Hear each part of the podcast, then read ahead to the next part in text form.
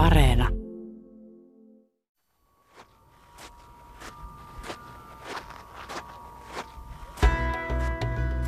Hei, olen Tiina Kaveen ja tämä on Luotuja kulkemaan sarjan kolmas osa. Edellisessä jaksossa kerroin kulkijoista, joille perille pääsy ei ole matkan tärkein osa.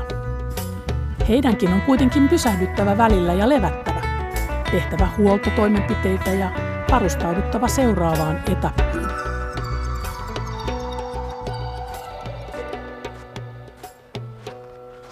Kulkijan lepopaikka voi olla autiotupa, majatalo, hotelli, leirintäalue, ystävän sohva tai oma kulkuneuvo. Pysähdys saattaa kestää vain yön yli tai sitten matkailija jää pidemmäksi ajaksi keräämään voimia ja tutustumaan paikallisiin nähtävyyksiin. Minulle ensimmäiset tunnit uudessa kaupungissa ovat aina erityisiä. Aistit ja hoksottimet valppaina tulkitsen turistiinfosta nappaamaani karttaa ja yritän muodostaa käsitystä paikan luonteesta. Tietenkin olen jo etukäteen googlaillut kiinnostavia kohteita, mutta vasta kun saavun perille, saan realistisen käsityksen paikasta. Kannattaako täällä vuokrata polkupyörä vai hankkia päivän lippu julkisiin kulkuneuvoihin? Keikkatyöläinen puolestaan on jo matkalla mielessään tulevassa kohteessa. Hän saattaa olla niin puutunut moneen kertaan nähtyihin maisemiin, ettei jaksa nostaa nenänsä kirjasta tai kännykästä niitä katsomaan. Voihan matkaajan käyttää työskentelyynkin, jos ollaan ryhmänä liikkeellä, voidaan matkalla pelata tai musisoida yhdessä tai heittää huulta. Joku ei kenties jaksa kuunnella samoja huonoja vitsejä ja älytöntä hölötystä, vaan tunkee tulpat korviinsa ja nukkuu unta varastoon. Keikkailusta tulee mieleen bändien kiertueet ja keikkabussit.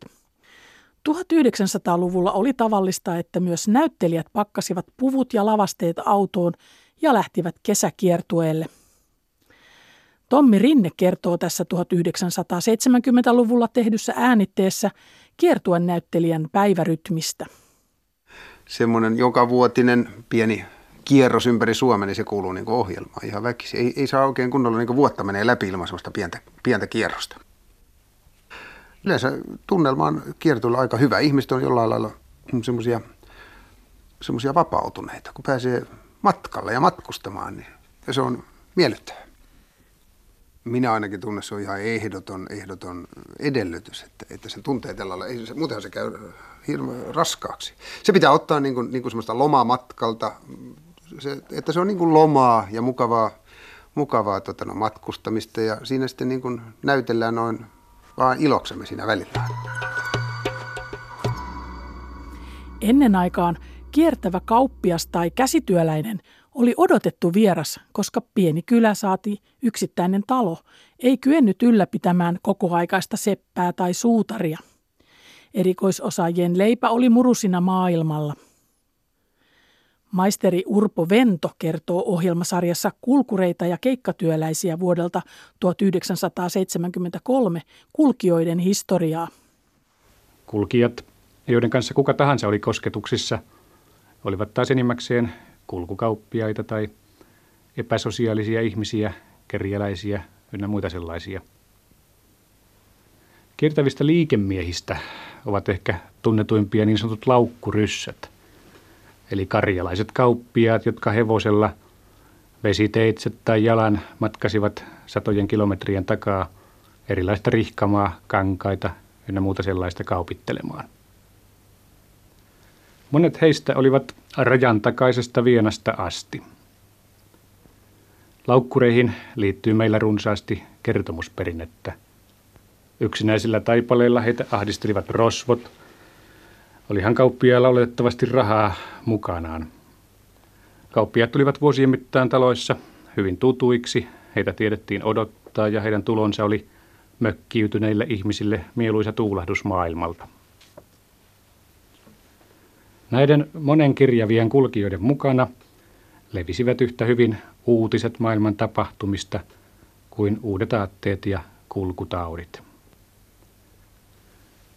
Kulkijat olivat sekä pidettyjä että pelättyjä. Samalla he olivat kiinnostavia ihmisiä, josta kerrottiin mielellään tarinoita ja kaskuja. Maankiertäjät saivat helposti kuvaavan lempinimen. Enemmän tai vähemmän laajalti kuuluja ovat olleet esimerkiksi Kauharoope, Koiratolonen, Koppajaska, Loukku Eeva, Lumppukonsta, Ropposmatti, Sarviniku, Sotapekka, Roksamiina ja niin edelleen. Koska työ ei tule ihmisen luo, on ihmisen liikuttava työn perässä. Näin on aina ollut. Rakentajat, talojen ja teidän tekijät ovat aina olleet liikkuvaista väkeä. Muurarit, rapparit, timpurit, peltisäpät, putkimiehet, maalarit, laturit, apumiehet, hevoskuskit, autoilijat ja niin edelleen siirtyvät työmaiden mukana paikkakunnalta toiselle. Poikamiehillä nämä reissuhommat ovat olleet omiaan, perheellisille vähän hankalampia. Arkistoon kootun rakentajaperinteen ja muistitiedon mukaan kaukana kotonurkilta unohtuivat miehiltä helposti vaimo ja lapset, rahat menivät joskus juopotellessa ja korttia pelatessa, niin ettei ollut kotiin lähetettäväksi muuta kuin likainen paita.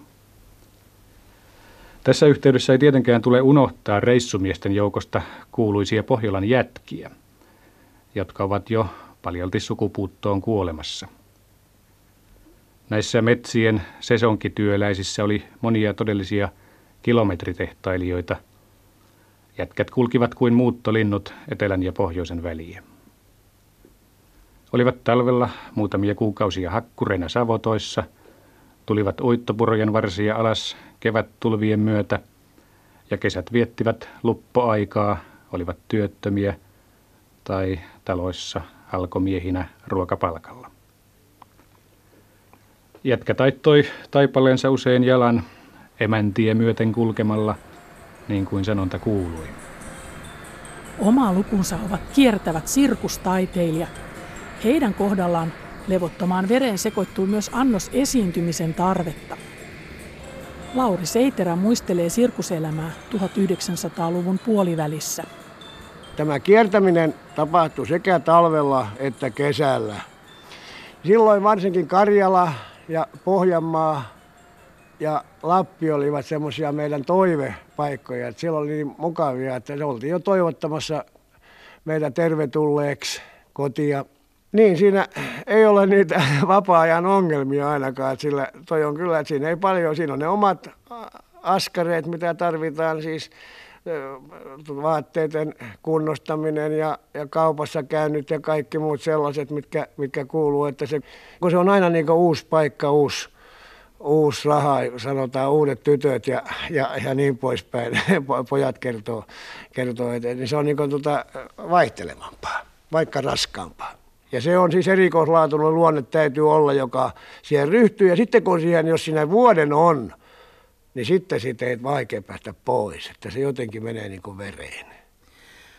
Vapauden kaipuu on joillekin motiivi hankkiutua keikkahommiin. Tosin sitä voi joissain tapauksissa kutsua myös vastuuttomuudeksi tai kyvyttömyydeksi sitoutua. Matkalla ei tarvitse toistaa tylsiä rutiineja, jokainen tilanne on uniikki. On vapauttava ajatus, että vierassa paikassa voi olla kuka vaan koska arkiminää ei kukaan tunne. Ja vielä se, että jos tuli ylitettyä sopivaisuuden rajat, sekään ei haittaa, koska matka jatkuu. Taiteilijat ovat aina matkustaneet esittelemässä osaamistaan. Aikanaan kirkko oli valmis kutsumaan taitavan maalarin tai veistäjän kaukaakin. Hovit kilpailivat parhaista säveltäjistä ja runoilijoista. Ja toreilla esitettiin kansaan menevää musiikkia samalla tavalla Suomessakin. Esimerkkinä varhaisesta kiertävästä muusikosta toimikoon 1800-luvulla elänyt kantelensoittaja Kreetta Haapasalo, joka kierteli esiintymässä neljällä vuosikymmenellä aina Pietaria ja Tukholmaa myöten. Pelimanneja ja haitarin soittajia on aina tarvittu häissä ja positiivareita nostamaan tunnelmaa markkinoilla. En usko yleisön odotusten aikoinaan olleen ainakaan vähäisemmät kuin tänä päivänä suositun bändin keikkapussin kurvatessa lavan taakse. Keihäänheiton olympiavoittaja, jousiampuja ja elokuvanäyttelijä sekä laulaja Tapio Rautavaaralla oli soittolistallaan varmasti eniten kulkurin elämästä kertovia lauluja. Tässä 1973 tehdyssä haastattelussa hän kertoo miksi. Ehkä se on se image, niin kuin sanotaan. Mä pidän kulkea. Niin, niin kuin Tatu Pekkarinen sanoi laulussansa, että Veera oli kulkija luonnoltaan. Ja se on aika ytimekkäästi sanottu ja, ja minä olen kulkija luonnoltani. Parhaiten mä viihdyn maantiellä. Kiertueelämä sopi hyvin Rautavaaralle. Mulla on semmoinen vanha kartta, mitä mä käytän noin niin kuin alitajunnassani tai muistini varassa. Ne on semmoisia mukavia, kodikkaita, halpoja, jota artistit ovat käyttäneet vuositolkulla. Ja, ja siellä on tuttuja emäntiä ja henkilökuntaa. Ne ottaa pojan vastaan niin kuin ja pojan sieltä sitten. Että, jaha, että ollaanko täällä päin, että, ja minne matka taas. Että. Ja sitten mulla on kyky nukkua vieraassa sängyssä. Tai jos mä olen tässä hiljaa viisi minuuttia, niin nukut, alkaa nukuttaa. Mutta reisaamisen yksi hyvä puoli tai iloinen puoli minun mielestäni on se, tai minun kohdallani, että mä saan syödä taipaleella silloin, kun mulla on nälkä.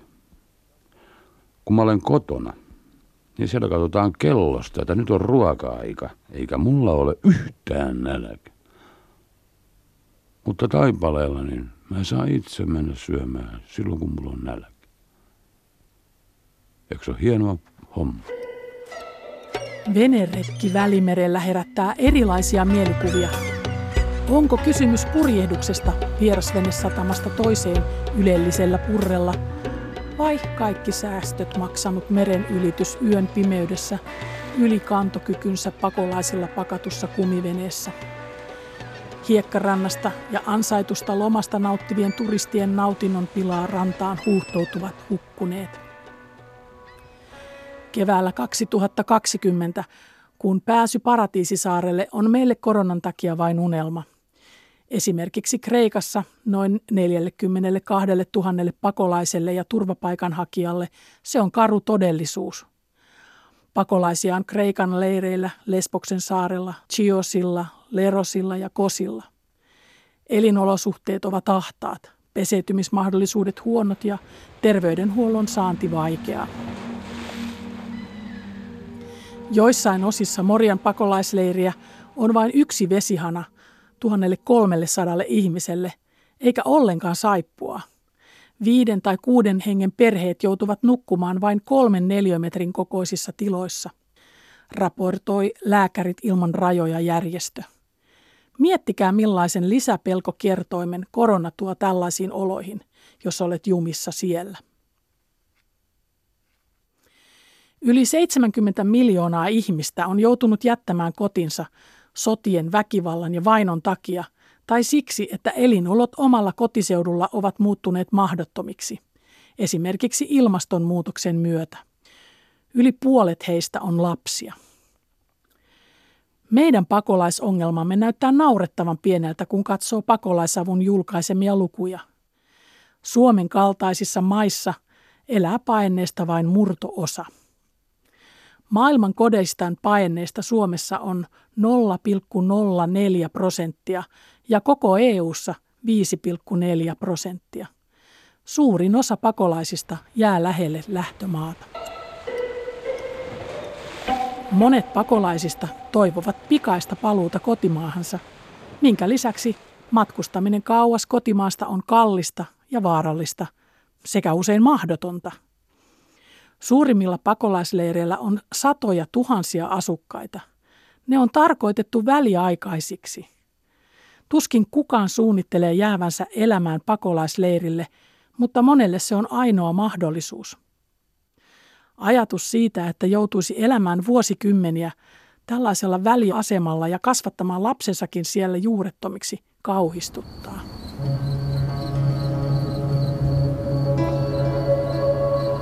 Tässä en nyt voi olla rinnastamatta pakolaisleiriä ja leirintäaluetta. Jälkimmäisessä varmaan huonoimmillaankin olosuhteet ovat ruhtinaalliset verrattuna edellä mainittuun.